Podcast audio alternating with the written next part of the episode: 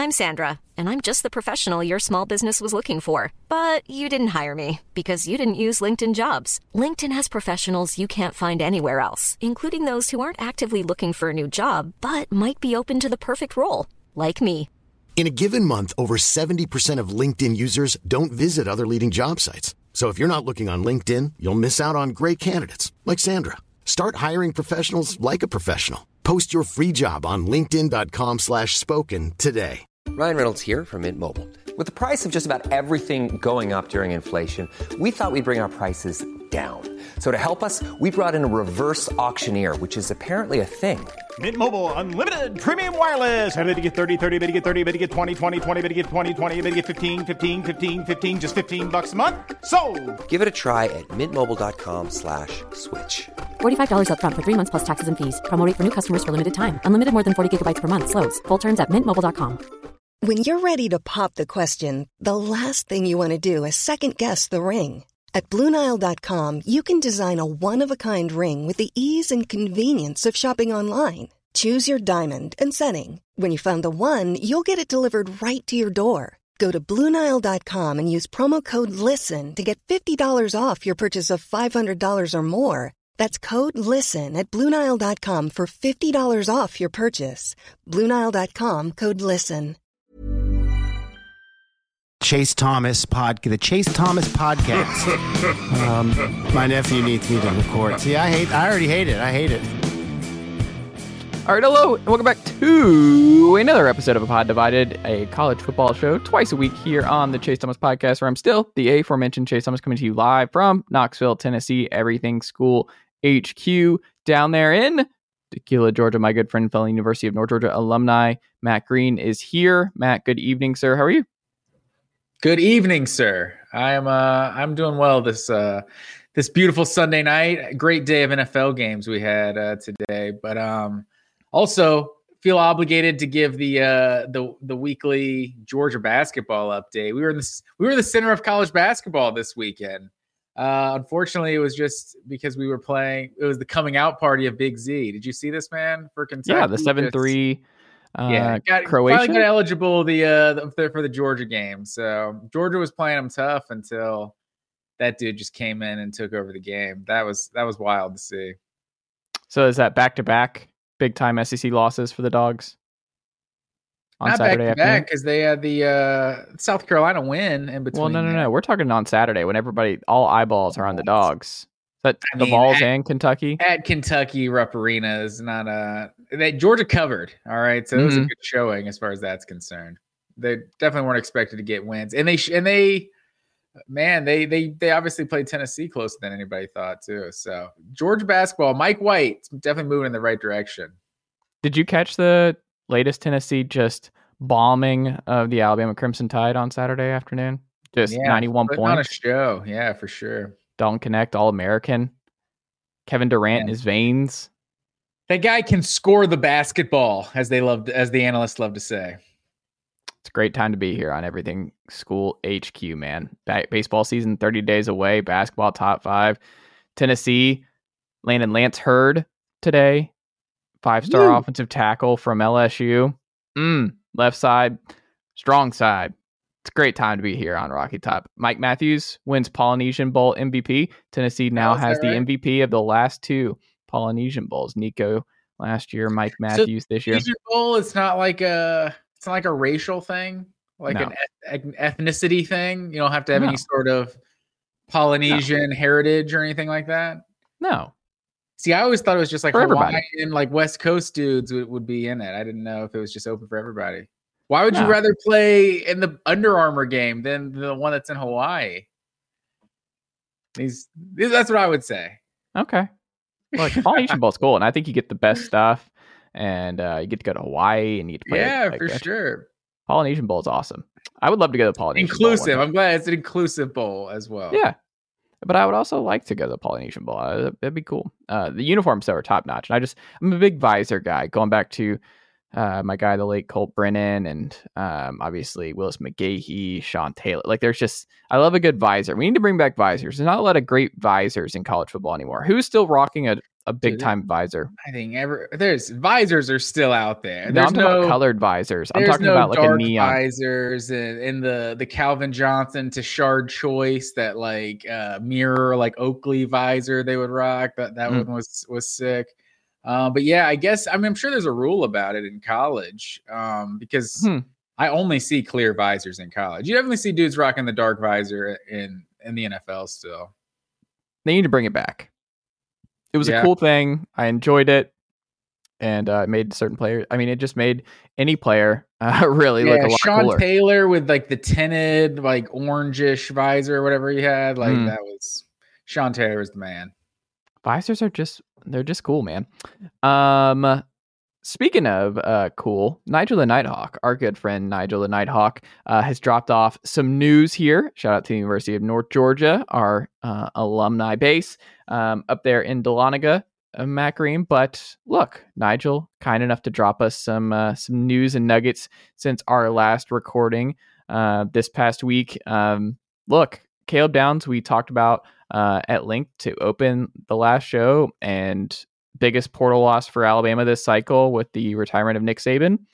And many assumed it was going to be a sure thing that he went back to his home state, um, back to Atlanta and transfers to team up with Malachi Starks at the to make the strongest safety duo since Greg Blue and Thomas Davis in Athens. And we just kind of assumed that was going to be the case. And then it wasn't. And Ohio State comes out of nowhere multiple times now because Quinshon Judkins just he enters the portal late and then Ohio State just jumps right in because TreVeyon Henderson's back and they're just I guess going to do a two-headed monster there. Um, and then you bring in Caleb Downs and you're like, wow, the money that Ohio State must be throwing around here um, this cycle is unreal. But when you lose to Michigan three straight times and Michigan wins the national championship, uh, it motivates some folks, I think, uh, up there in Columbus. And look, man, this was a stunner. Um, it's not like Georgia needed Caleb Downs to be the favorite going into next year or anything like that. It was more of a the rich get richer type deal, but it doesn't make seeing Caleb Downs wind up at Ohio State over Georgia any less stunning. Was that the case for you as well, Matt Green? Yeah, absolutely. And Rusty Mansell, you know, you can ask like anybody as far as as beat writers go, he's like the most dialed in guy ever, basically. Um, from what everyone says. So he from what he was reporting, like even all day on Friday, he still thought it was going to be Georgia. And he he basically said something kind of changed in that last like four hour period. Um, that eventually Ohio State uh ended up getting Caleb Downs. And obviously, and then obviously this this report comes out that maybe they're spending like $13 million this offseason uh, on on NIL and and who knows who knows if that's even a lot. You know what I mean? We have no like b- basis of how much uh, college football players are worth, but but yeah, it's just it's hilarious to me the uh, the Alabama fans almost celebrating uh, Caleb Downs not going to Georgia as if as if we're the ones that lost a potential All American safety. Um, but yeah, Georgia still has only three five star safeties on the roster now, so uh, they don't they they don't have a fourth. And Caleb Downs might be better than all of them. Malachi Starks is is still a, a great player in his own right, um, but but yeah, it's uh it's it was definitely shocking. I mean, for a guy like you said from Mill Creek, as close as it is to Athens, e- Robinson, the DB coach in Alabama, is now on Georgia's staff, uh, and he still ends up in Columbus. But who knows? And that's that's the only thing that that that's unfortunate from a college football fan perspective is that when Freddie Freeman goes to the Dodgers, you get to hear about, well, this offer was made by the Braves, and then the Dodgers made this offer, and this is actually why it didn't end up getting signed, yada, yada, yada.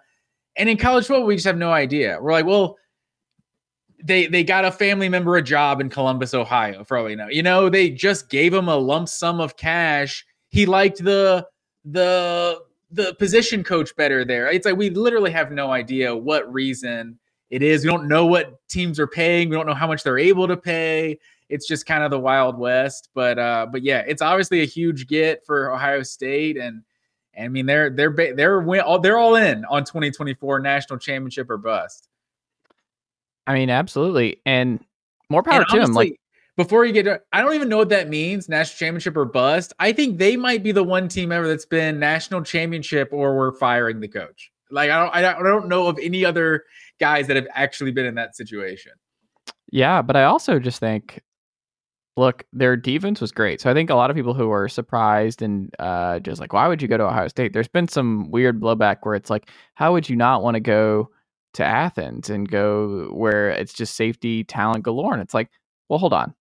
Ohio State uh, with Jim Knowles and company, that defense was legit. And it's not like Ohio State struggled to put dudes on the defensive side of the ball in the NFL. I mean, Marshon Lattimore and company, like they've put dudes in the NFL from the secondary.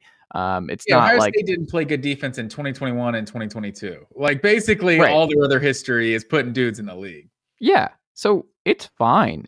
But it also lends itself to like, man, this dude really didn't want to go to Georgia. He's from Georgia. He went to Alabama instead of Georgia out of high school.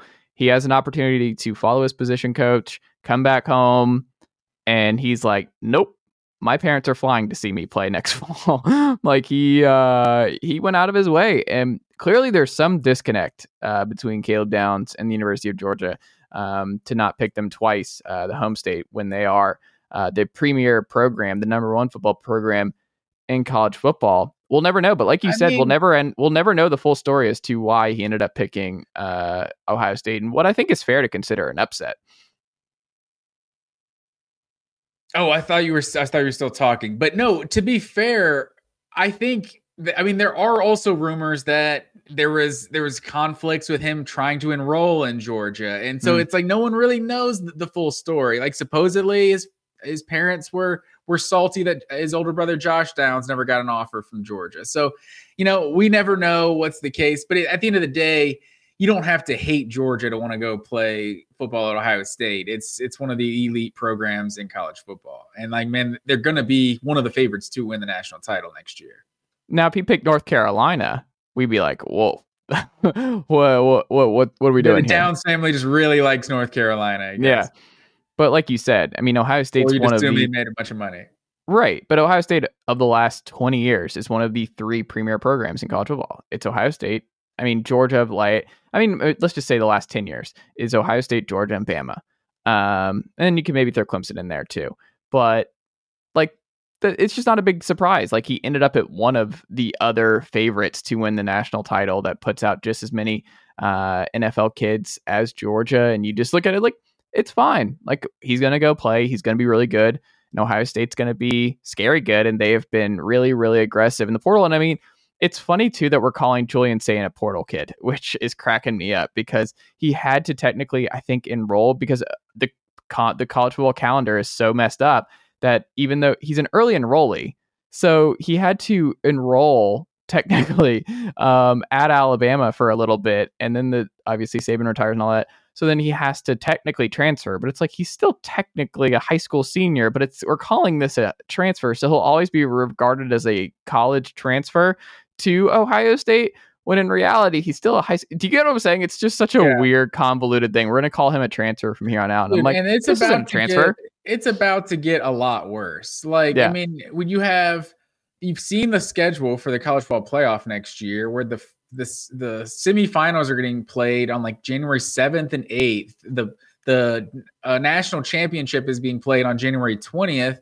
uh, okay, you don't think any of the coaches on the national championship team are going to move jobs? Like they're going to be some of the most coveted coaches out there, and they're going to maybe go to an NFL team, go to a, another college team, and and then you're going to have to be filling these spots, and then it's you know we do we're going to eventually get have to get rid of this December or signing day period because it's just you're not going to even know what the coaching staff is, and you don't even know what coaches you're going to play for at that point. So yeah, it's uh, it, it's really it's going to get a lot worse before it gets better. I'm afraid. But but the last thing I'll say about Caleb Downs, like that quote, I don't know if you saw that quote that he said.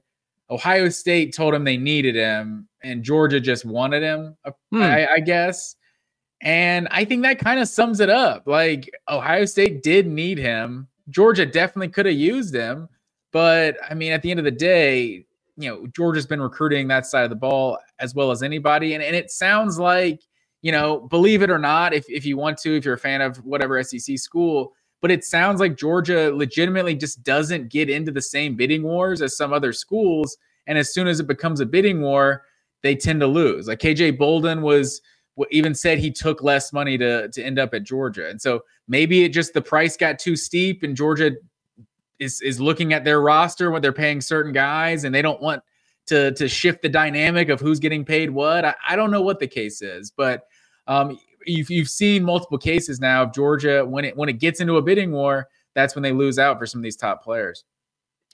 And the main thing too is just like you said, we just don't know what goes into this process. Everyone's just rampant speculation. We're just like, yeah. I mean, Caleb's father, um, I think talked about it briefly to Ohio State, where uh, or to who did he talk to about it? I saw a quote from him about like just what the defense brings and um, why it made sense. Oh yeah, here it is. Uh, he said to Steve Wiltfong, he said, "You look at Ohio State. Jim Knowles comes in, solidifies the defense, and becomes the top five defense. You see what he implemented, the success in defensive backs coach Tim Walton, the familiarity there. Ryan Dunn, uh, Ryan Day, what he's done. Look at that program. They're right there. So I mean, all that's fair. Like if it really could have just been like, look, the defense is legit now, and we just wanted, we just believed in. Hey, I don't could know. It, could it be as simple as like Georgia's going to play at Alabama next season? And hmm. that'd be awkward, right? Like it's just like you're you're you've Georgia's been Georgia Alabama isn't a quote unquote traditional rivalry, but it's basically been Alabama's biggest rivalry rival for the last however many years. And he went to Alabama. He's part of Alabama. Maybe he just didn't want to play for what Alabama's biggest rival is, have to come back to Tuscaloosa as a member of another team. Whereas you go to Ohio State and you don't have to worry about any of that. Right. And I mean, look, Ohio State, they are on an absolute roll. Quinshon Judkins, this offense is just going to be absolutely loaded. And the defense as well. Julian Sayin, though, now comes in, five star kid. Um, he's in the boat. They already had four star Air Noland out of Langston Hughes in uh, in Georgia, super talented kid, Southpaw. That Langston Hughes offense has been uh, fun fun to watch um, over the last two years with him at the helm and company. But um, look, I I'm curious because both have said that they're up for the challenge of competing against one another, which is rare. We've only really seen that at Georgia uh, of late. Some premier five star quarterbacks really willing to go after it in competition and stick around and see who, who the best man wins and this sort of thing. But um, we'll see how long this ends up being the case. But look, Will Howard, great stopgap. It was a surprise that he ended up there last minute, but a lot of people were clowning um, Ohio State for moving on from Kyle McCord and that whole situation. And it's like, I think they just did what good teams do, which is they saw a problem. They saw they saw that this was not going to get better. That they just didn't think Kyle McCord was the best gamble here for year two. A lot of pressure on this program. We're going to go out get an older kid who's won at a high level in college football and Power Five level. We're going to get a stopgap guy. And then we're going to just get the best quarterbacks. Uh, and we're going to try this again. We're going to get multiple dudes. We don't care what the cost is. We are going to go out and get as many big name quarterbacks. And we're going to get the quarterback position right because when you look at the playoff and you look at who wins in the sport, you just can't be weak there. No matter how much talent, no matter how good of a defense Ohio State had last year, the offense is what cost them, and the offense was just not what it should have been with uh, Marvin Harrison Jr., TreVeyon Henderson, and company. Like it should have been better, and I think Ohio State. There's a lot of pressure there, but they also have a very high bar of what they expect year over year. And I think if you're an Ohio State fan, you appreciate this level of commitment uh, in the offseason after your rival just won the Natty. Yeah, without a doubt. And maybe, I mean, you you you can people can say that oh that set off Ohio State now they're they're serious. Like Ohio State was always serious about winning mm. national championship so I don't think this is this, anything has really changed.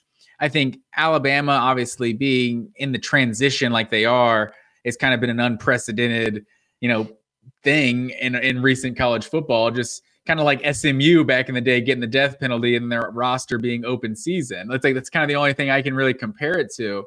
And you look at Ohio State. I, th- I wonder if this will be more of the trend. Like if you can do it, if you don't don't have to sit out then there's not really a negative impact of of having to transfer. You know, if if there's a place you really want to be, well then go there first because there's a chance you can start and you can play there. And if not, you can always go somewhere else. So I, I wonder if if you're going to see because this is exactly how I mean I think a lot of teams have built a, a quarterback room this way. Like the only difference at Georgia was was how often so many how long they that, so many of them seem to uh, stick around. But we've seen a team with teams with multiple highly ranked quarterbacks, and then we'll see how long it lasts. Maybe one of them is, is second string going into the into the fall, and the other guy transfers, or maybe they stick around for a couple years since since Will Howard is the uh, obvious starter in this situation. But I think that's that's what you're going to see. I think with not it's not as big of a penalty to to need to transfer now. No, uh, I 100% agree. Um, Bill O'Brien. Speaking of Ohio State, just a lot of Ohio State on this program, but they've been busy. They've been they've yeah. been very busy. And another part of like, if you're an Ohio State fan, you're excited. Look, it didn't work with Brian Hartline as the OC. Ryan Day is just the the head coach, still the offensive minded guy with that offense. They saw, hey, changes need to be made. We're going to hire a, another OC.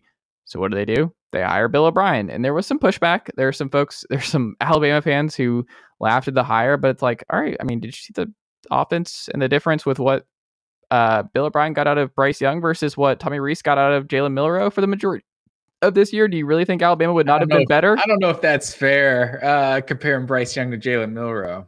Well, what I'm saying is like Bill O'Brien. It's not like the man didn't help ensure that Bryce Young was a Heisman number one overall pick quarterback. Like it wasn't like Bill O'Brien was a disaster at uh, at Alabama. I think it's a solid hire. What say you? Because there was there's been some very interesting back and forth on this one, and I think it's a very very solid hire, and it will he will not make things worse than what we saw from Ohio State a season ago. Yeah, there's uh there's no hot takes on my end when it comes to Bill O'Brien. Like this guy's got NFL experience. He's obviously had experience with uh, with Alabama in recent years. Like Alabama fans, I mean, I don't I don't even know like how they perceive the world, right? It's like it's just different than everybody else. If you didn't win a national championship for Alabama, you just you were you did a terrible job that while you were there. I don't I don't know, but but Bill O'Brien, he's obviously a competent offensive coordinator. I don't know that they had to to switch up the OC, so I mean Ryan Day was still calling plays that last year, right? Or did mm. he give that up already? So I mean, I assume Bill Bryant's calling the plays now. He is calling the plays. They announced Bill Bryant's calling the plays. Yeah, so that's um that's going to be a difference. And I don't I don't think the play calling was the was the problem. I think it was Kyle McCord is just the worst quarterback Ohio State's had in probably a decade. And that's no shade to him. They've had some damn good quarterbacks. Um, but so Bill Bry- Bill O'Brien, I feel like you have a certain floor of what you're going to get with his experience, and just you're going to have a certain floor of what you're going to get with Ohio State's talent. So I have I have a I have no pro- I have very like little doubt that this will be work out just fine for Ohio State. Yeah, I uh I think these are all positives and I just think Ohio State is doing a lot right. I mean, I do have some questions about Ross Bjork as the new AD at Ohio State from Texas A&M because um, there is an interesting history there. Pat Forde did a really good piece for SI this week that you can read about. Um, Ross to this point, but he's also he's made good hires. He's made bad ones. Like he's a, uh, the one who gave the Jimbo contract. That uh, obviously the extension that made it one of the hardest buyout firings uh, in the history of college uh, athletics. I guess really. Um, we'll Do you know see. when he got that extension? Was it three years ago? Was it 2018? Was it after the 2020? No, it after 2020 season. It was after they went nine and one, right? Makes sense. Yeah, that's, that's, what I'm asking. Yeah, man, Jimbo, he's got a good agent. He does have a good agent. Um, and then you talked about like the just the calendar and everything else and Bama, what they're dealing with.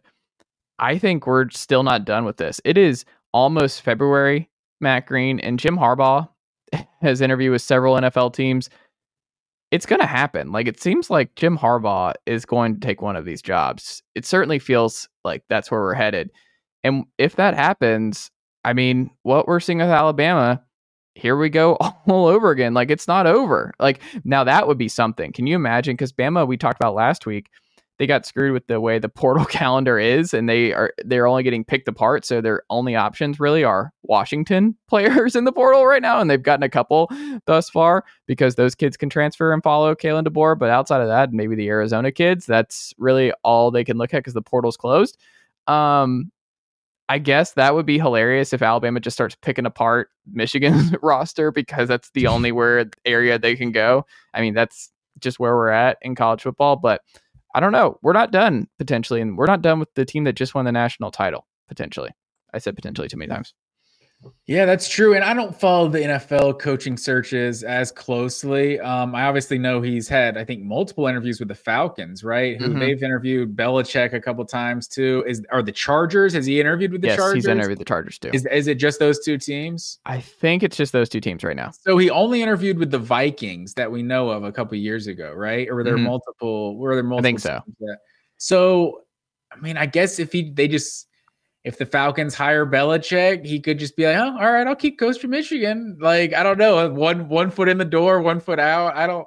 it- it's a real interesting situation. I don't. So there's not there's not that many jobs open that Harbaugh is a candidate for, right? So if he doesn't get him, he's not just going to leave Michigan right? So I guess they're they're cool with this. They're just kind of, hey, Jim, you you come and go as you please.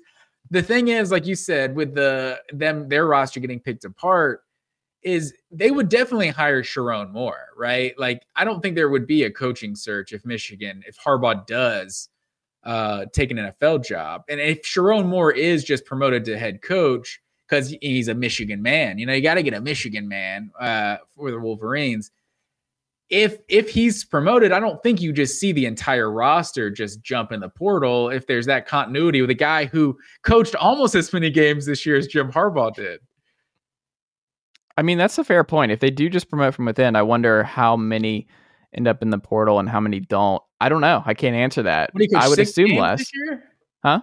He coached six games this year for no, his like the first four. three. I think he coached four. Wasn't Harbaugh suspended for the first three and the last three? Did, did was it that many? I Hold thought on. I thought that's what it was, but um, but yeah, that he, many? he seems like the it. obvious choice. Oh, I know what it was. The reason I don't know is because they they alternated. Remember, like Sherrone was the, technically the interim one week, and then it was somebody else. Didn't they alternate who was the interim coach week to week?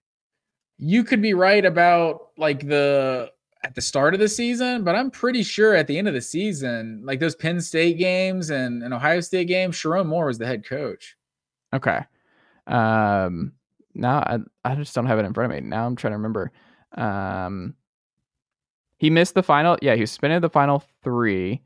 Um, and then he missed the first three. So yeah, he did miss uh six total. Wow. So I think Hmm. Sherrone Moore's the obvious guy, and I don't think Michigan, I don't think their roster would get depleted. Um, I mean, it's obviously lost a lot to the draft, uh, just off off the bat, but yeah, I think I think they've probably even if they were considering going the coaching search route, you have to look at Alabama right now and be like, are we sure we want to do that? Might might just want to keep this thing going. Okay, yeah, I was right. Jim Harbaugh splits coaching duties for three games among four staff members. Okay, that's yeah, yeah. Jay Harbaugh will handle the first half. Mike Hart will handle the second half against UNLV. Yeah, see, it was weird. I, d- I don't know how they determined who was coach. It was it was a weird dynamic, um, way back when uh, to open this year. But yeah, I mean, we'll see what happens with Michigan and Harbaugh. But look, it's uh, definitely something to monitor over the next couple weeks because I mean, those will be decided soon. Like we'll know Harbaugh's fate sooner rather than later, and uh, what the Falcons do and Bel- Belichick and all that stuff. But um, we shall see, Matt Green. Um, big question here. So Connor O'Gara, friend of the pod, uh, over there at Saturday Down South, a very good SEC football website that everyone should go check out. Um, most listeners of this show, I'm sure, frequent uh, the site like myself and you. Um, he did his top 16 now, which is weird. Uh, SEC quarterbacks in 2024 to start the year.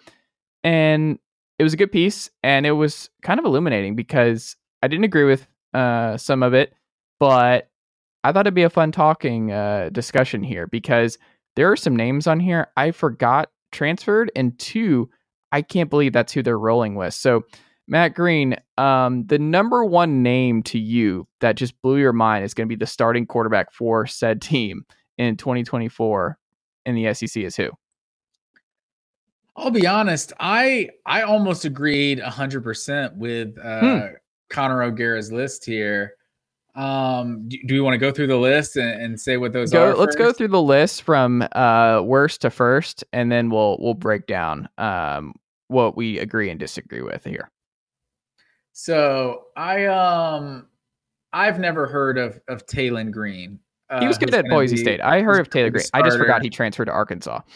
I had no idea. So is he good? He, he's the 16th best quarterback in the SEC, and he, you're saying this is well. That's what I'm saying. Player? I don't think he's 16th. I think that's low, especially Petrino. I don't think you can put him below Payton Thorne and a certain name on this list. So I do right out of the gate. I disagree with Taylen Green. Okay, so we got LaNorris Sellers from South Carolina at 15. Payton Thorne uh, at Auburn 14. Diego Pavia at Vanderbilt at 13. Blake Shapen is apparently at Mississippi State. Had no idea. Um, and he had left Baylor already, right? He would he was he somewhere else after Baylor, or did he come straight from Baylor? I think he came straight from Baylor. Okay, so he's at Mississippi State, and then we got Vandagriff uh, at eleven uh, at Kentucky. Brock Vandagriff at eleven at Kentucky. Mm-hmm. You got anything to say about any of those guys? Well, I was gonna wait until the end here. Like okay. I was gonna wait. Yeah, I'll keep it going. We got Jackson Arnold at Oklahoma, number ten. Graham Mertz at Florida, number nine. Conner Weigman, uh, Texas A&M, number eight. Nico Iamaleava from Tennessee, number seven. Garrett Nussmeier LSU, number six. And in the top five, we got Brady Cook, Missouri. Jackson Dart, Ole Miss, number four. Jalen Milroe at Alabama, number three. Quinn Ewers at Texas, number two. And then Carson Beck of the Georgia Bulldogs at number one. And so, what is what you? So you said you you disagreed with a lot about this list. What's your big disagreement right off the bat? So, Taylen Green, I don't think is going to be the worst. Like, there's just no way that I think Bobby Petrino and Taylen Green that combo is going to be the worst combination in the SEC next year. Don't see that happening at all. Um, I think the worst, no question, you have to start off is Payton Thorne. Like I understand like the whole offseason now with Auburn and everything else, but what we saw was bad. Like what we saw outside, he didn't make the point of like he was successful on the ground. Uh, I think he said, yeah, he was the only he's the only returning SEC quarterback with more rushing yard, or the only returning SEC quarterback with more rushing yards than Thorne is Jalen Milroe, um, which I guess is something. But Payton Thorne was bad, and Auburn was rough offensively, and I just don't know. He granted he could be better, but I don't know. We'll we'll see on that one. That's a TBD. It felt a little Joe Miltony uh, right out of the gate here for Payton Thorne in SEC play, and I just I, I think he has to be at the bottom. LaNorris Sellers, like what does what does Joe Miltony mean? You make the jump from Big Ten country, and you're like, oh, he's he could be something. He's with a fun offensive mind. Like Hugh Freeze, one of the best in college mm-hmm. football. He can mold this guy. This offense will get. They'll figure it out. They'll become explosive again. It's like or so they just Big won't. Ten boys aren't ready for the SEC. That's what you're saying. I, I just I don't think Payton Thorne's it, and I just don't think he's going to be the guy for the entire year.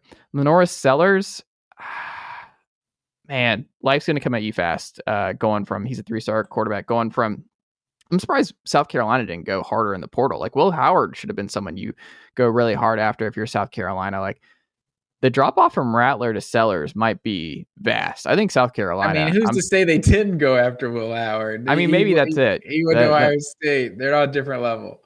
Um, I'll say Graham Mertz, something that's kind of wild. He did complete 70% of his passes, 20 TDs. Only uh he's one of uh let's see how many here. Three other uh Power 5 quarterbacks who did that and it was Noah Fifita, Arizona, Mertz and Carson Beck. So he's in good company. He's like my favorite buy low candidate where year two, he doesn't turn the ball over, which he like. He completes a bunch of his passes. Like maybe if every if Florida really turns a corner or something for Billy Napier, which they do have the talent technically to turn the corner here, he might be a good middle of the pack. Do they have the talent? I think. I mean, Florida's talented. They're they don't have a talent issue. I don't think Florida think has talent, talent issue. issue. I think they have a serious talent issue. I think the one that's most egregious is Jalen Milroe at three. Jalen Milroe is not one of the three best quarterbacks in the SEC. Like we we this is so much recency bias and so much just like I, he was bad in the So Michigan game.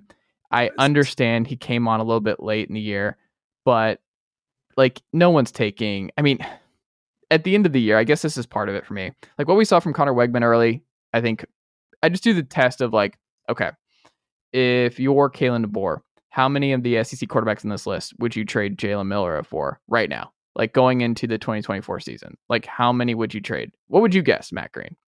See, I think it's I don't know. It's there's a couple different ways to answer that. Just because Conner Weigman, yeah, he's got some talent. Like he, he hasn't done anything close to what Jalen Milroe has done in his time in college. Like if, if this He had a list right 16 here, to 2 TD to interception ratio, man. over like he was a balling. yeah, over how many games? Like I mean, seven. I mean, it's not like we have a huge tracker with Milroe either. Like most of Milroe's games were bad early, we have an entire season of this guy's starting quarterback, but he was bad for the majority of the year. It's hard to say he was bad. I mean, what are what was he like? Twenty touchdowns and like five picks or something on the season? I mean, Like, we he- watched the games, man. Were you out here saying this is a Heisman candidate? no, I think he's overrated. Like in terms of like He completed Finishing sixty five percent of his passes. I mean, he's like a- fifth or sixth in the Heisman, but this dude's a dynamic athlete, so his passing sure. the only thing. But you look at Jackson Dart, like he's in a more quarterback friendly offense, probably. And I mean, he wasn't like just way better than Jalen Milroe by any means last year. Like, and Brady, like you think Brady Cook's better than Jalen Yes, Milroe? absolutely. Like, I don't, I don't know that at all. Like, if I'm predicting how they're going to be in 2024 with all that Alabama's lost, and you know now having having to learn a new offense. Granted, it is like a more offensive minded head coach. You know, I, I I can see why you would predict other guys him to not have the third best season next year. But right now, it's hard to rank more than like a couple guys ahead of him. I mean, I would put Dart ahead of him, Brady Cook ahead of him, Conner Weigman ahead of him, and then I think by the end of this year, say those again. I think Weigman, Cook, and Dart should all be ahead of him on this list. And then I go into next year. I think by the end of next year, Nico will obviously be ahead. And then Garrett Nussmeier, I think, will be ahead. Obviously, Nico. No, yeah, 100%. Like, Nico's floor is just too high. Like, I don't know where the ceiling is. Ultimately, the floor is too high. What you saw in the, like, there's no one's dropping 35 on Iowa's defense and making it look that easy. Like, look, man, it's, uh, it's Penn to State be. literally did that. They That's in, it. in an actual meaningful game. They they did different. the exact same, and that was a terrible offense though. So Iowa, let's let's not over let's not make too big a deal of the Iowa game. And I'm I would just also, yeah. Milroe went 23 touchdowns and six picks, completing 65, 66% of his passes. Like this guy also is, we know he's like one of the best athletes we've ever seen playing the quarterback position. Like this, this dude is still a really good player, even if he's just a little overrated, like and and, and he's disappointing from an Alabama perspective. Fine. He's just what I'm saying is like he's just not the third best quarterback in the conference. Like going like I just don't think that's the case. Even with with the track record of what we've seen. Like Brady Cook had a better year than Jalen Milroe last year. Jackson Dart had a better year than Jalen Milroe. I think both of those are debatable. And if Like, Conner Weigman Jackson- doesn't get hurt, he's having a better year based on where he was through seven games. Yeah, Jackson Dart. I mean, you could argue that. I feel like those are those are close, but I, I'm not taking Brady Cook over over Jalen Milroe, and I like Brady Cook. Like I well, could the other question you didn't answer like my first question though. What's that? Uh, Kalen DeBoer's offered Nico for Jalen right now for one year. What does he do? But that's what I'm saying. Like the rankings are a little different of like who you would trade for because there some like Nico is a guy. Yeah, he's a five star. Like he's got all this talent, but he's not. He hasn't done anything. And so any Right. list that would have Nico ahead of But even guys who don't- let's do it that way. argue with that list, right? Brady Cook, would you trade for him? Who's safer this year? Brady Cook or Jalen Milroe? I would not trade Jalen Milroe for Brady Cook. No, Okay. Would you trade Jackson Dart for Jalen Milroe? I don't think I would. No, I think uh, I Huh. think you can. I think you can design a system around the things that Jalen Milroe can do. Conner Weigman. Um, see, that one's tougher because I think Weigman is going to be the guy, but he hasn't done it yet. I might take Weigman over Milroe, Okay. but I'm not definitively though. Milroe, dude, is a ridiculous athlete. Like it, it cannot be understated. Like he's like sure.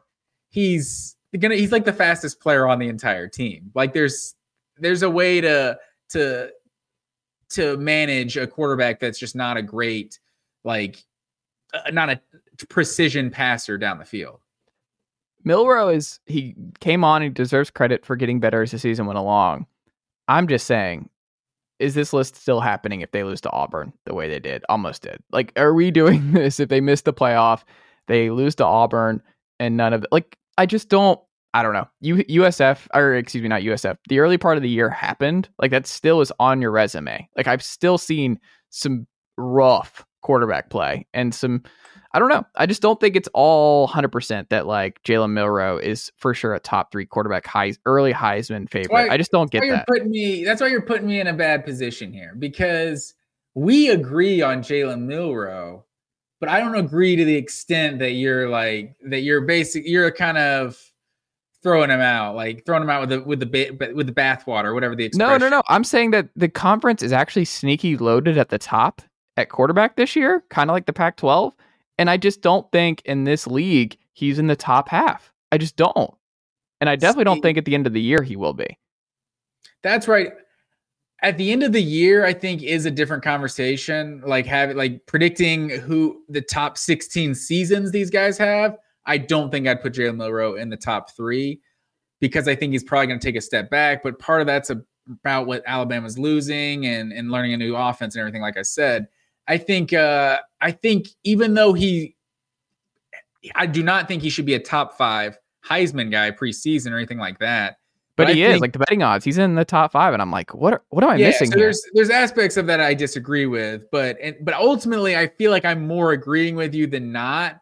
That I'm not like sold on Jalen Milroe, but I don't I don't think this crop of SEC quarterbacks is particularly like great. Like I don't think I think there's a lot of unproven guys here. Like Conner Weigman, yeah, like he could be a, a, superstar. Like he he he has that potential. Brady Cook could take his game to the next level. Brady Cook could also take a step back when Missouri's schedule gets a little more difficult. Like that, that could also happen. So like yeah, and Graham Mertz, like if having Graham Mertz is like the ninth best qu- quarterback in a conference, like that is pretty strong. Because I, I think Graham Mertz is a is a solid quarterback, but he, I mean, I don't think he Now's the time to save 30% on wedding jewelry, only on Bluenile.com. Make sure your wedding ring is the one with your pick of diamond and lab grown diamond bands, all hand finished and graded for excellence. Or surprise her with something blue she'll love for life, like a stunning pair of sapphire earrings. Blue Nile's jewelry experts are available 24 7 to help, from fit questions to style advice. Right now, get up to 30% off at Bluenile.com. Bluenile.com. I'm Sandra, and I'm just the professional your small business was looking for. But you didn't hire me because you didn't use LinkedIn jobs. LinkedIn has professionals you can't find anywhere else, including those who aren't actively looking for a new job but might be open to the perfect role, like me. In a given month, over 70% of LinkedIn users don't visit other leading job sites. So if you're not looking on LinkedIn, you'll miss out on great candidates like Sandra. Start hiring professionals like a professional. Post your free job on linkedin.com slash spoken today. He has any potential to like become become the best quarterback in the SEC. I think he's just like fine. And and I don't think Florida he's going to elevate Florida's chances to to win anything uh, by any means. But but you look at at the end of the year and it's like, oh yeah, he had some pretty good stats. Like I, I, I still don't know how to evaluate Graham Mertz. If it's just if it's hollow stats, like it's just kind of hollow production, or if he's just a, a good quarterback and and kind of a bad situation surrounding him. Is Brock Vandagriff the best like buy medium stock of like former five star kid? It's we'll see if Liam Coen makes it through this cycle and he's still at uh, Kentucky, but he's sneaky like an interesting one to just circle of like, hmm. Kentucky's never had like Will Levis transfer was highly touted, but not a not a five star kid. Like we have never seen this level of talent in, at quarterback in the Stoops era. Like I don't know. Like will it just go Spencer Rattler at South Carolina, where it like sure he has all the talent in the world, but the pieces just aren't going to be there for him to really break through, or is it something special? I don't know. Brock Vandagriff's a huge wild card to me at Kentucky that I can't wait to watch. I'm glad he ended up there because I think it would be very interesting and a good test case for what Kentucky can ultimately be with a premier blue chip quarterback. Yeah, that's a good call because I think you haven't really proven what Brock Vandagriff isn't to this point. You know, mm. like sometimes, like I, I, don't know where he ranks in the in terms of the portal rankings, but he, he's not one of the highest quarterbacks. But yeah, yeah, this guy was a top ten recruit coming out of high school, uh, and he's and he's a dual threat. So you saw when he would come into Georgia games, like there would usually be a design run within the first couple of plays of him coming in the game. So the fact that he is that that has that athletic uh, element to his game. Like he's he just sat behind Stetson Bennett and Carson Beck, so he's he's been behind some good quarterbacks. Like we've seen a, a Joe Burrow type, not comparing him to Joe Burrow, but a guy that was just behind good players. And when he got his chance to shine somewhere else, he he was a star. So I don't know that Brock Vandagriff is going to be that guy, but he he's definitely an intriguing prospect. And and like you said, in Liam Coen's offense, like that's Kentucky could be a sneaky team next year. Absolutely. Um, Matt Green, final big thing here. Um, we are going to do our uh, 12 team CFP winners of the last 10 years. If they had made it in, if we had done a 12 team playoff from the get go and not started off with the 14 before we ultimately went to the 12 team. Sir, what say you uh, on this? You did the research on who would be in, who would not. What did you find uh, when you did a deep dive into the 12 team playoff? Yes, sir. I crunched the numbers here. Did a, did some research for the fans uh, of the pod, and um, so I went back. I thought so. We we had a nice little clean 14 playoff era, right? Nice little 10 year uh, chunk of time there, and so I decided to go back and look in those 10 years and look in the final CFP rankings. And essentially, like that's not going to be the exact uh, formula because there's going to be some automatic teams in there, whatever. But I don't got time for all that. All right. So I took the top 12 teams in the CFP. And who knows, by the time the 12 team playoff is played, we might get rid of all these automatic qualifiers and just go with the top 12. But I took um, the top 12 teams from the past 10 years and hypothetically how many playoff appearances these teams would have.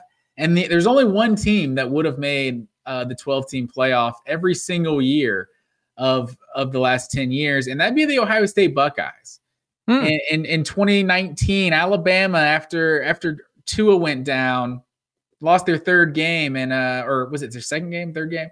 They were ranked 13th, mm. uh, and so they would have missed that one. But I was just, it just got me thinking because there's going to be some big winners and losers uh, of this 12 team playoff. I mean, maybe there's not that many losers. I, I don't know. I guess I guess if you want to say Georgia and like Ohio State are losers because they have to play more games uh, to get to the top four, I guess something like that. But you look at who the biggest winners are of this playoff era. Coming in at six potential appearances without making one four team playoff Penn State Nittany Lions. And I think they're the team that we talked about. We kind of speculated without knowing the data that they were going to be the biggest beneficiary of this four, uh, 12 team playoff because they just lose Ohio State and Michigan basically every year. And they're still one of the top 10 teams in the country. So it, the, the, the next one, the one that blew my mind that I don't think most people would get because so I broke this down like by conference too. So in the in the four team or in the what would have been a 12 team playoff era, the mm. SEC would have gotten 31 teams in and 10 different programs would have gotten a an appearance in the college football playoff in a 12 team playoff. Out after Alabama and Georgia, do you know who had the third who had the third most top 12 finishes in the last 10 years? Um no, who would have been? It would. It's not even the team that has the other four team uh, appearance was LSU. Ole Miss huh. has four top 12 finishes in the last 10 years. Like that's potentially four playoff appearances, and who knows how that changes the perception of their program. So I thought those were the most interesting. Also, some teams that had three or more 12 would have had three or more 12 team appearances. Florida and Wisconsin would have both had would have had three, and USC and Utah would have all both had three top 12 finishes. So Texas, even though they made a four team playoff, that's the only time in the last 10 years that they've finished top 12. So uh, it's uh it's pretty interesting to see. Uh, I think the 12 team playoff, we've kind of speculated about this before. But I think the 12 team playoff will really show how much better of a conference the SEC is than every other conference in college football. You look at in the 12 team play in the 14 playoff era, the SEC had 12 appearances essentially with three different teams. The Big 10 had 9 appearances with three different teams. The Big 12 had 6 appearances with three different teams. ACC had 7 with two different teams.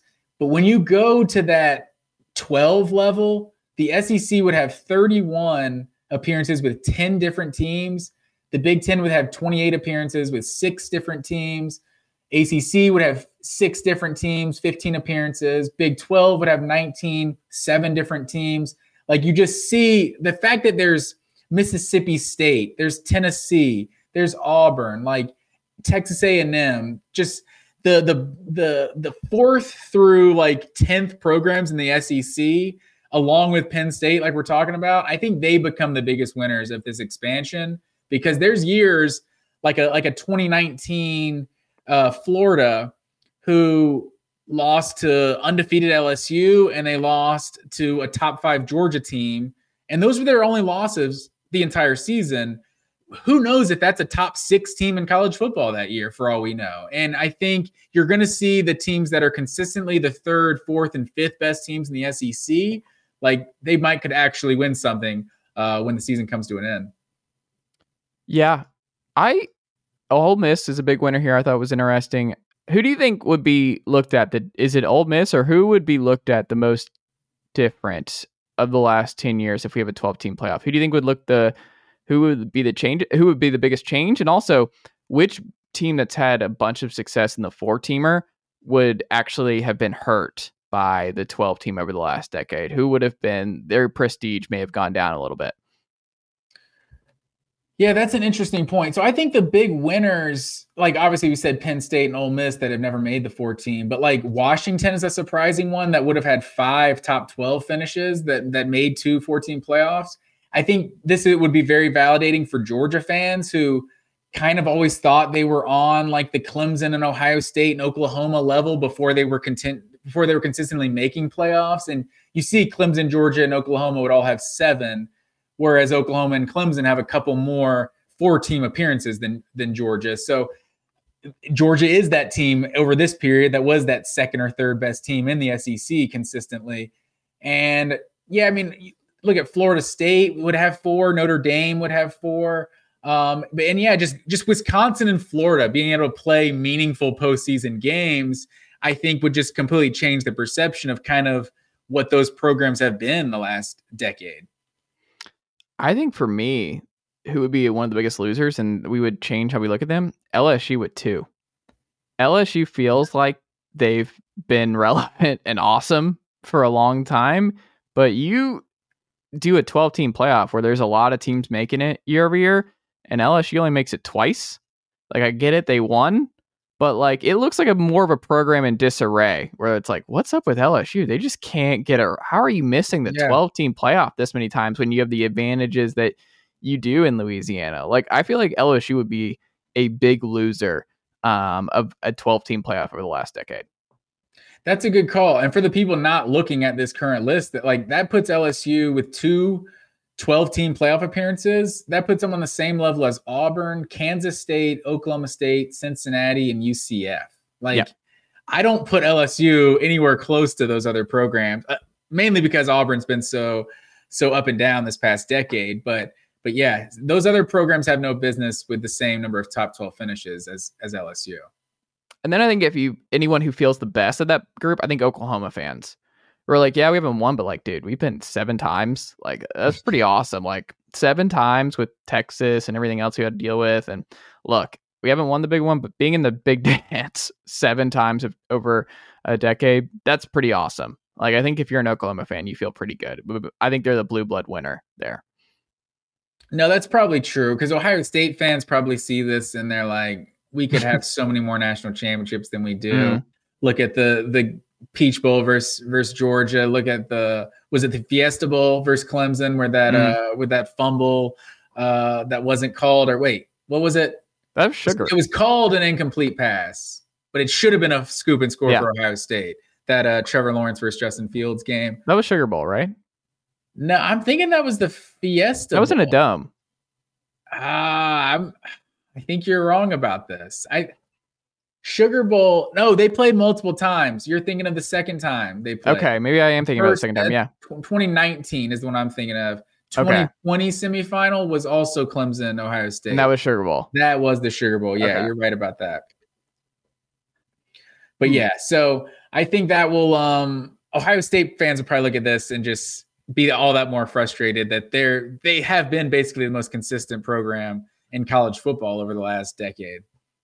Absolutely. And here's the fun part too. If you look at it, we would get some fun first timers. We would get Tech in here. We would get Iowa State. We get Colorado. I was Coastal shocked about Georgia Tech. I'm not sure. I guess was that 2014 probably. Uh, they snuck Yeah. in the very first one. Hey, that's Oh, actually, fun. I got the stats right in front of me. I don't know why I'm asking. Yeah, they finished 12th in uh, in 2014. there you go. Tennessee would have gotten in uh, in 2022. They were number six in that final college football playoff ranking. Uh, yeah, there there's some. it would have been uh, tough though. No Hendon Hooker in that one. No, that's definitely true. And, and how does that affect the seeding? I don't, I don't know. We we got to dig in further with that. But but yeah, there's a thought this. I had to do some research because I've wondered this myself, and and this kind of I think this kind of shows you the teams of like who should have like legitimate national title expectations or at least like playoff expectations when you're when you're making the the the the 12 you're finishing top 12 four times in a in a 10 year period like you're the kind of program that that's going to be the new the new benchmark of if you're getting to play like and i think that's what we've kind of talked about uh, before i think that's going to be the biggest uh positive that comes out of the 12 team playoff era is tangible accomplishments for head coaches that okay florida hasn't won an sec title in in 12 years or something. But we have made four playoff appearances. We, we had a couple first round win you know maybe you made a final four in there or something and you just have some tangible accomplishments uh, for a coach to hang his hat on and not yeah you've been here for a while you haven't won a national championship. See ya. We need to find someone who can. Absolutely. All right, sir. Well, congrats on uh, putting that together. That was good. I uh, I'm glad uh, you were able to do that. That's that's illuminating, and I I think uh, the listeners will have enjoyed that, sir, because that uh, that's pretty interesting. I did not think it would end up uh, coming out that way, but um, maybe yeah maybe we can uh, maybe for I can, social. yeah maybe i can uh, make this a neat little graphic to put it up somewhere All right. Sounds like a plan, sir.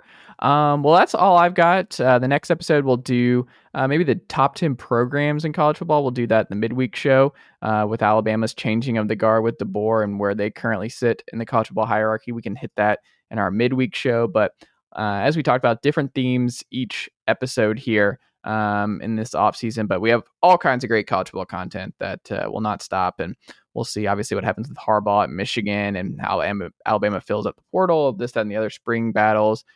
The news never stops in college football, uh, even in the offseason. one last nfl note Mm. Does it not just bring like joy to your soul to see a Detroit Lions logo when showing the conference championship preview like for next weekend? Like it's just incredible. You gotta love you gotta love the Lions getting to the NFC championship. I, I'm not gonna lie, I was rooting for Baker. Baker was dealing late. Were a Fun you? underdog. Yeah, I was, I was going for Baker. Oh man, you can't. I feel like Detroit is the best story of the of the postseason, other than the whole like NFL being scripted and these uh people showing their DVRs weeks out that it says Ravens 49ers Super Bowl and the and the whole conspiracy with the color of the Super Bowl logo. I like the color logo. That that cracks me up. The, that would be wild if that ends up happening again this year. Yeah, I don't know. I don't know where to go with that, but it's it's hard to argue with the script. It is hard to argue with the script. But yeah, Matt gotta Green- Lions with these four teams left, man. Go Detroit. I, I hate for anyone else to be able to match the success that we had in in the Peach State with the Braves and Georgia winning the same year. But you know, I don't want to just be a hater. So if if the people in Michigan can get Wolverines, Lions same year, it was an incredible feeling. Highly recommend it. There you go. Matt Green, always a pleasure, my friend, and I will talk to you very soon. Yes, sir.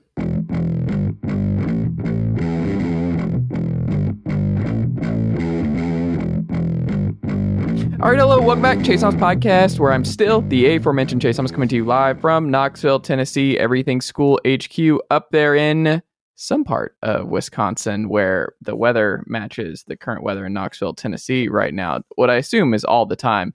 Uh, it's Mr. Ti Windisch of the uh, Gyro Step Podcast. Ti, how are you doing, sir? I'm good. You're correct. It is kind of always cold and snowing Mm. and everything. We just, you know, we know how to manage it, right? So it's Yeah. You know, the conditions are maybe worse here than other places, but we always feel for folks in the states that don't get as much snow and ice and cold weather because, you know, if you don't have a fleet of plows and all the necessary equipment at everyone's house, it's a lot more difficult. But excited to hopefully take your mind off that and talk about some uh, Bucks basketball here. Yeah, I mean, we we're here for some Bucks basketball in this very edition of the program. I'm ready. What when are we getting the the Bucks layout behind you, Ti? When are we expanding for the video show? When are we getting the the Michael Redd jersey behind you? When Oh. are we getting the um let's see, who who are some like let's remember some Bucks here. I mean, I'm trying to think who would be like a really niche Bucks podcaster background jersey. Who's like the most niche that you could do that you're like, well, okay, I mean, we this got the the the two four here is an allusion to Pat Connaughton, so I feel like that's pretty close to the most niche possible. To But that's honest. current. We got to go back. We got to go purple We gotta go jerseys. we got to go like the Brandon Jennings area. Um, Ilyasovich, Ooh, Ersan's pretty good. I Ersan's like not Ersan. Yeah, Ersan's a good one. Um. Joe Przybilla, I got. Uh, I was always a fan of Kendall Marshall. Kendall Marshall. He, I thought he would stick around more. I, I was definitely a Kendall Marshall guy when he was coming out. I think Uh, injuries. I, the reason yeah. I think he would have too. Uh, John Henson, who does great work covering John Henson. NBA and college ball now. That would be another good one. There you go. We get, we get, let's do. I mean, I'm excited. Like when we move and uh, all that. Like I have some a lot of stuff behind, like over here, uh, that is perfect for video pods and all kinds of video content.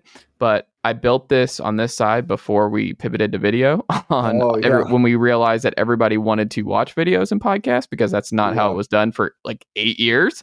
And then it was, uh, hey, people like watching other people talk about stuff.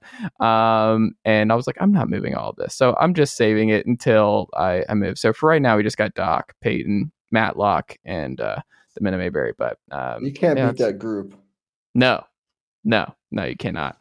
Um, Milwaukee Bucks, though, Ti, I have some questions for you. First up, when you just the basic question that I, as someone who doesn't watch every Bucks game, are they elite? So for someone who wa- sees the standing, sees where they are in the East, um, got through some early uh, early troubles. Uh, I think just the adjustment from Budenholzer to Adrian Griffin, but as it stands right now, are they elite in your mind?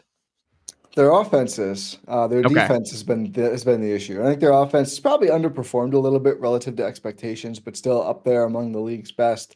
Uh, I think Dame is kind of due to round into form here, and we've seen that in some recent games. He had his first, you know, um, certified by him Dame time moment where he That was know, crazy. tapped tapped the wrist against Sacramento after walking off an OT. Which I mean, I, every Bucks fan like literally yelled. I, I talked to some, they're like, "Yeah, I yelled too when I saw it." Like you, that seeing that shot happen for your team, that guy did is is so cool. But uh, their offense is really coming along. Their defense is the problem area. I think you know they've had to. Adrian Griffin has had to adjust his scheme a few times already and just dial back some of the aggression that he tried to bring because you know the Bucks roster just isn't fit for it. You know, Brook Lopez needs to be around the rim, and the Bucks perimeter defenders really can't pick up that far from the rim because their perimeter defenders are Dame Lillard and Malik Beasley, and then Khris Middleton, which is just not an elite group or even a good group of guys to defend the perimeter. So I think I think they are close to elite now, and I think they will be elite once their roster is ready for the playoffs post deadline. I really anticipate seeing some perimeter defensive juice added one way or another, seeing guys like Jae Crowder have a bigger role now that he's back healthy, and probably at least I think one of the young players between Andre Jackson Jr., MarJon Beauchamp. You got AJ Green and Chris Livingston too. I think those guys trailed the first two by a little bit, but I think there just needs to be more defense in the rotation, and I think that that will happen. And then that I think even just adding one more real solid plus defender who can guard guards will make a huge difference for the Bucks and make everything so much easier for everyone else. What do you think is the scheme that Adrian Griffin is most comfortable running defensively? What do you think in a perfect world with the roster that he wants in Milwaukee? What do you think it actually is? I, I think they're aggressively trapping and and switching, Mm. you know, trapping and then kind of rotating on the back end. That's that's what he would like to force turnovers. Um, Mm. that's what we saw in the first four games of the year. You know, they had Brook Lopez doing that. He's moving around, trapping ball handlers, and you know, I think I, everyone talks about they had to switch back because of Brook, which uh, to an extent I think is true. Mm. I mean, I think probably as big of an issue is you know outside of Giannis, the help defenders. Like if they had to go rotate to the rim, they just couldn't do it. Like they're they're small, they're slow, they're not just. I mean, Khris Middleton was a great defender. He's not really anymore. Their personnel is just not geared toward you know asking that much of guys. So I think that in a perfect world is is what the Bucks run. I don't know if we'll ever see it as as long as Adrian Griffin coaches the Bucks, just because you know Lopez just got the new contract, Middleton just got the new contract. Obviously, you're locked in with Dame. I mean, I would be surprised if we see that much of a roster change. I think now it's kind of okay. We'll start and drop, accommodate Brook Lopez, and you know try and just force like contested mid rangers if the guards can navigate screens, and then you know we'll do zone, we'll do trapping when Bobby Portis comes off the bench. We can do more of our trapping. We can play more zone. We can play some zone with Brook Lopez. I mean, it's really been an adaptive defense. But uh, I don't know if we'll ever see the full aggressive vision like the Raptors run, just personnel wise. Do you think that will ultimately be what seals the Bucks' fate come playoff time? Is just not having that, I, just strong identity. Where the last couple of years, I mean, Budenholzer had his issues, but you knew exactly like the drop stuff was that was just part of it. Like Budenholzer was not. He was just he was very very loyal um, to Oh, his yeah. scheme and everything else, and it I mean ultimately cost him in a first round upset and stuff like that. But like hey, they had an identity, and there is something to be said of like, hey, I'm going down with the ship of my identity, and it is kind of like you wonder if Adrian Griffin can't do what he wants to do, um, and he's kind of doing what Budenholzer was having to do with this roster the last couple years defensively. You're like, okay, what was the point of the change if you're bringing in a coach who wants to shake things up a little bit defensively? But the personnel doesn't match up to what he actually wants to do. I mean, does it will it ultimately matter, or do you think um, it's still a TBD at this point? I mean, I, I don't think it'll sink them that he can't run what he wanted to run defensively. To be honest, I mean, I think, I think there could still be a net gain on that end. I don't think there'll be a better defense, but I think in terms of playoffs, you know, being able, the team being able to play like let's say four different coverages, four different Mm. broad kinds of coverages, and it, I, I didn't mention switching; they switch sometimes too. So you know, you can drop, you can switch everything, you can trap some with not Brook lineups, and you can play. They play a lot of zone, way more than they ever did under Bud. I think if they can just refine those areas more in their execution and in what the scheme is, that it could be a net gain because I think the Bucks' biggest issue in the playoffs on the defensive side of the ball was that lack of flexibility. Teams would Mm. teams figure out everything. That's I mean, great offenses they figure out whatever you're going to do. I mean, you can have the perfect scheme. They will unless they have a really bad personnel disadvantage, which usually by later playoff rounds teams don't have those, right? Or they, they wouldn't Mm. have made it. Um, and the Bucks didn't adjust fast enough. I mean, it really took two full playoff runs into that third one, the championship year, for the Bucks to drop. They just Mm. or to not drop, excuse me, to switch. I mean, they didn't really switch almost ever, at least not i- i- early enough in series until 21. And PJ Tucker came in, and you know he was part of a vocal, I guess, group of players who were saying we need to switch. Like we need to not help, we need to not send help, we need to let me defend KD. He'll beat me, but we can't give up these open shots. Which, if you watch like their Raptors series, people remember it as Kawhi killed them, Kawhi guard Giannis, and that did it. And you know the wall and everything, and that stuff is fair. I rewatched that whole series during uh, the lockdown, and Mhm. it's like Kawhi killed them. He's shooting 48% from the field, like scoring a lot. Like you can live with that. Then, oh, Fred VanVleet's open one pass away. Norm Mhm. Powell, one pass away.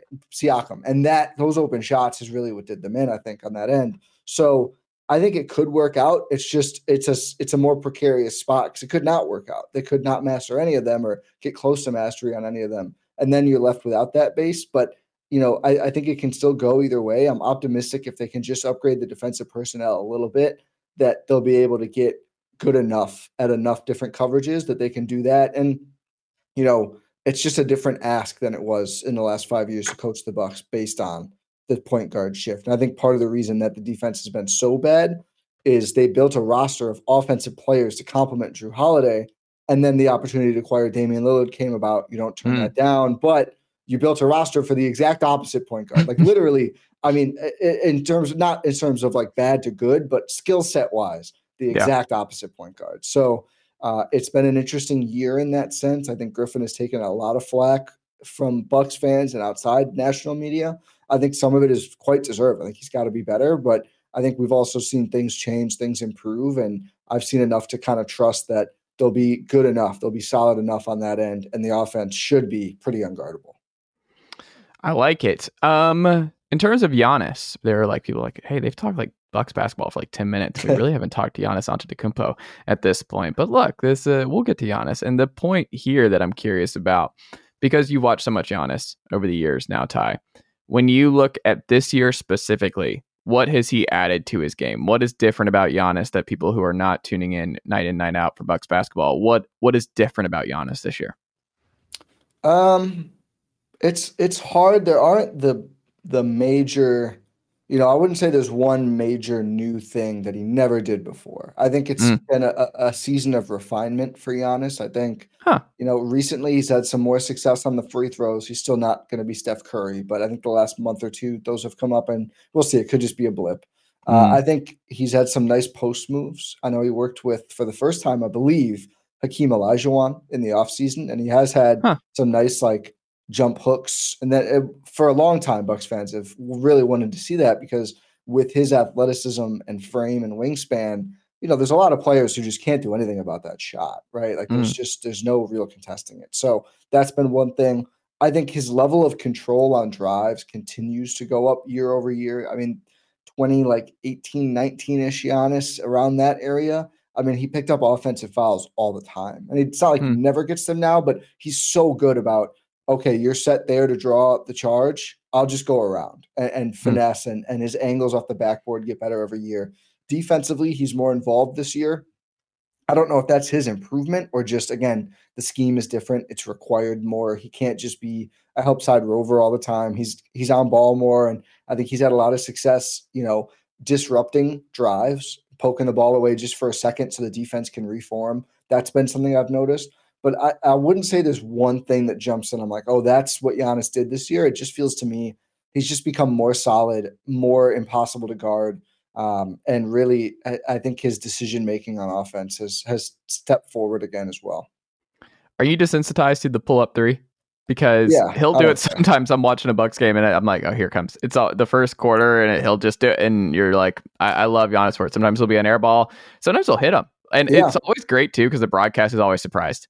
The broadcast, oh, yeah. the broadcast is always like, "Whoa, Giannis! This is a great start for Giannis." And then you know Giannis sees it goes to the hoop, and he's like, "All right, maybe this is a night that I can get four or five off and be all right." It's yeah. like, no, no, it's no. not. No, Giannis. I, I don't even mind it. I mean, you look at mm-hmm. the rate, and I, I mean, I, I, had people after a game where I think he took like two threes, and there mm-hmm. were a mm-hmm. lot of Bucks fans. He's got to cut this out. He's taking them with with 18 seconds on the shot clock all the time. And mm-hmm. I went to, I was like, we can look. I went to the NBA stats and pulled up how many times has Giannis shot a three off the dribble with more than 16 seconds. It'd be like one all year. And I was like, who, and it just feels like more shot. to fans. Yeah, yeah, it feels like more to fans. But it's the same like Khris Middleton turnovers. I mean, they're ugly and oftentimes they start transition, but you look mm-hmm. in, you'll, you'll remember all two of his turnovers. You think, oh, he had five, six. No, he just had two, but they were horrible. Um, mm-hmm. That's the thing with Giannis threes. So I, I think sometimes he's left so wide open. And I will say, you'll see him get defenders with the pump fake more. And that's always hmm. funny. That's always hilarious. When he's at three and you know, especially if he has made one that night, you'll see the guy mm-hmm. lunge out and you can you look for the other coach and you, you always He's losing like, his mind. No, no, no, mm-hmm. don't do it. Um, but I don't mind. I do feel like when he makes them, it's kind of backbreaking for the other team. So that that part I think is actually worth it. Plus, like I'm not. I've I've said this for a long time. All the stuff Giannis has overcome, all the people Giannis has proved wrong. I'm not going to be the guy who sits here and says, never do this. If he wants to do it mm. twice in January, by all means. When the games are very serious, he doesn't shoot those all the time unless he's really in a rhythm and really feeling it. Mm. But it's not like you don't see him have like a playoff game where he's 0 for 7 from three and it kills the Bucks. So I I can't bring myself to really, you know, get fired up about it and criticize Giannis for that when he does so much for the Bucks all the time. Like have your dalliances with threes, Giannis. Have fun. Absolutely. Um, where does Milwaukee miss Mike Budenholzer the most this year, in your estimation? Um, probably, I think just the the rugged um like some of the things that Bud would just never have given up. I, I think honestly, it's Hmm. mostly transition. I, I think Okay. they were uh, they were a very good transition defense. I think that's still where they miss him the most. I mean, there are folks who will say just like the whole scheme, and you know, Bud would have another top five, top ten defense. I honestly don't think so. I, I, Hmm. I think they've toned down the aggression on the drop. I don't think the the bad defenders pick up as far away from the three point line anymore. They still get beat. And when the thing about the Bucks this year is when their offense goes into a lull, their defense just can't withstand it. Like semi transition or full transition. I mean, this is a defense that when it's set, it can be good enough. It can get some stops, but the offense has to feed it to an extent. The worst games this year, the offense goes cold for five minutes. They just they can't get those stops. They can't get stops if they're never fully set and they're not operating in the half court. So I think probably the biggest is you know they would always get back under Bud. They they barely ever went for offensive rebounds, and I think they've probably tamped down how much they go for offensive rebounds still since the beginning of the year. Again, that's been a, a little bit of an adjustment because their transition defense has been so bad. But as with the the half court defense, some of it is just the roster. I mean, they outside of Giannis, they're pretty old, they're pretty slow, they're pretty unathletic. Outside of Giannis and like the young guys, basically. So I, I think he would help there a bit. Again, I don't think they're a top five transition defense though with Mike Budenholzer either. I think just like the structure would have made it probably easier to add new players, but I don't think it totally transforms how they look. Okay. I like it. Um, the most important Milwaukee role player has been who this year? Oh, um, probably Malik Beasley. Hmm. Um, just has been an absolute flamethrower. I mean, should be in the Yeah. three point contest. He's campaigning for it. I mean, I think you look at every time you see one of these, like, you know, shots created off catch and shoot, shots created from three, corner shooters. It's like he's at the top of all the lists. Like he has been just an absolute knockdown shooter all year. He has fit really well offensively with Damian Giannis. We talked about, you know, the defensive end, not so great. But Mhm. offensively, he has been crucial, and he has started to attack the basket a little bit more in recent games as well, which I think is important, especially when he's out there without Dame and Giannis, for him to do a little more ball handling and take some of that off the other other players on the roster's plate. So I'd say he first, and then maybe Crowder after that. Even though he's been out so long, he just was so good to start the year. His shots were really falling too, and he's just they can trust him so much defensively. He calls out so much. He's a big additive presence for the Bucks. So I'd say those two guys so far. It'd probably be Crowder first if he had, you know, not missed eight, nine weeks of action, but he's still got a case for it, I would say. I it's just so funny because there was just so many jokes about Malik Beasley and that and just what he was going to be on this Bucks team and what kind of role. And now, I mean, what about the defense aspect? Do you think he is someone that they can rely on um, in crunch time against the Celtics, against the Sixers in a Eastern Conference final situation? Do you think he'll be one of the five for sure at this point? I don't think that. No, Mm. um, I think Crowder probably has a better shot just because of that defense. I, I think, you know, there's been a, a push among some Bucks folks to to drop him from the starting five. Hmm. I think that probably would have happened. The issue is there's no one who's been available who's played well enough on both ends. I mean, they Hmm. they typically start Andre Jackson Jr., the rookie from UConn, when someone's out, Hmm. and it doesn't work all that well. And I think although his percentage from three is nice, he is a ball stopper offensively, not because he's selfish, but like he'll have the record scratch. Oh, you need to take that open three, or you Mm. need to drive to the rim with that space, and he just passes it back out, and the advantage is lost. And I think Beasley, you know, for the warts on defense, the Bucks, the- the Bucks can't afford someone to gum up their offense. Like they need the offense to be humming. Beasley certainly adds to that because if he's open, he fires away. He'll get to the rim too. But he is such a threat, and he is really converting on so many of his threes and takes so many as well that it helps that. So I think, um, I think he's less likely to close than he is to start. And again, I wouldn't be surprised if Crowder or someone who's brought in eventually ends up starting just to ease the burden on Dame and Khris a little bit. But um, I do think Beasley has shown, hey, there's still a role on this team for him, even if he's not starting. Like he's been so good in that offensive spark plug role that even if you're bringing him off the bench, I mean, he still can be a very important piece, just probably not one you want out if you need a stop. I think that's when you look at, you know, MarJon Beauchamp, Jae Crowder, whoever else on the team to try and give you more boost on that. It's just his screen navigation. I think one on one, honestly, he holds up okay on drives. Mm. But when he tries to navigate, he just can't get through the screens, and then Brook is kind of stuck in no man's land. Or you know, if they're five out, then you're just letting someone get to the rim, which the Bucks have done far too often. final one here for you. Um, the best five man lineup for the Bucks, or the one, not even maybe the best, but what is the one that fascinates you the most that Adrian Griffin has employed this year? Um, that's a good question. I think, I mean, it's always tough because like Brook Lopez is their fourth best player, but mm. just can struggle against certain teams. But I think their best lineup, pro- I don't know what the numbers are, but I mean, their starters have been really good for a lot of the season. They struggled a little bit this month, but I mean, I think Dame, Crowder, Khris, Giannis, Brook is up there, mm. and then certainly, again, like they're just missing that one. Like insert a small defender, Dame, defender. Eh, let's we can say MarJon, we can say Andre Jackson Jr. One of those guys for now.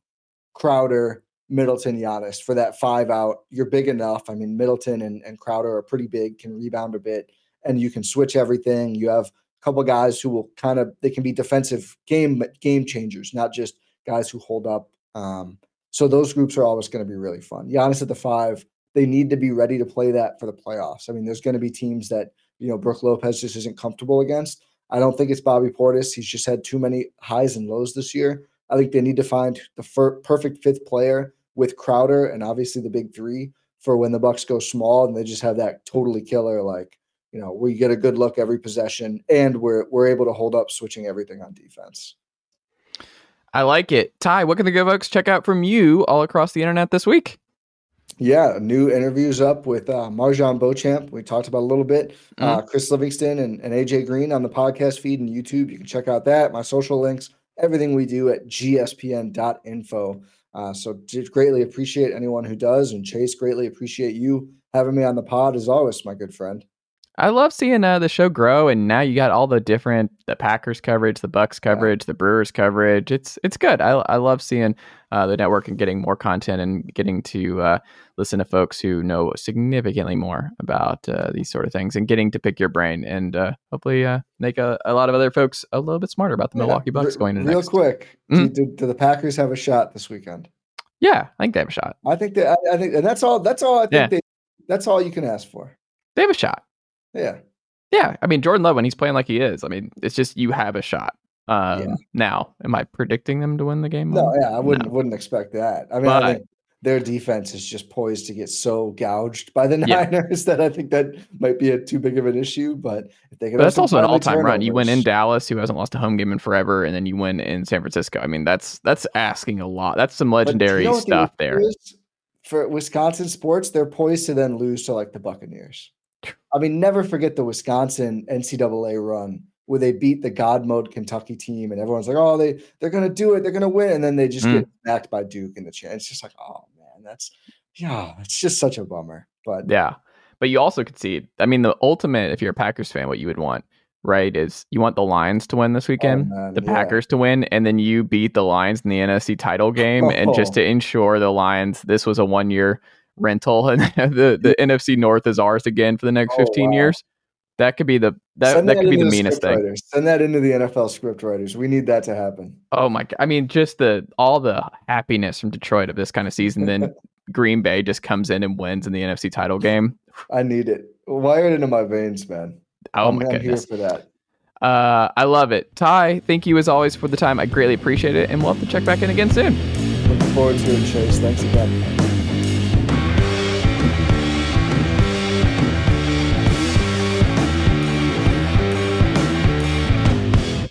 Nicely done, nephew. Chase Thomas Podcast. Hell yeah. ACAST powers the world's best podcasts. Here's a show that we recommend.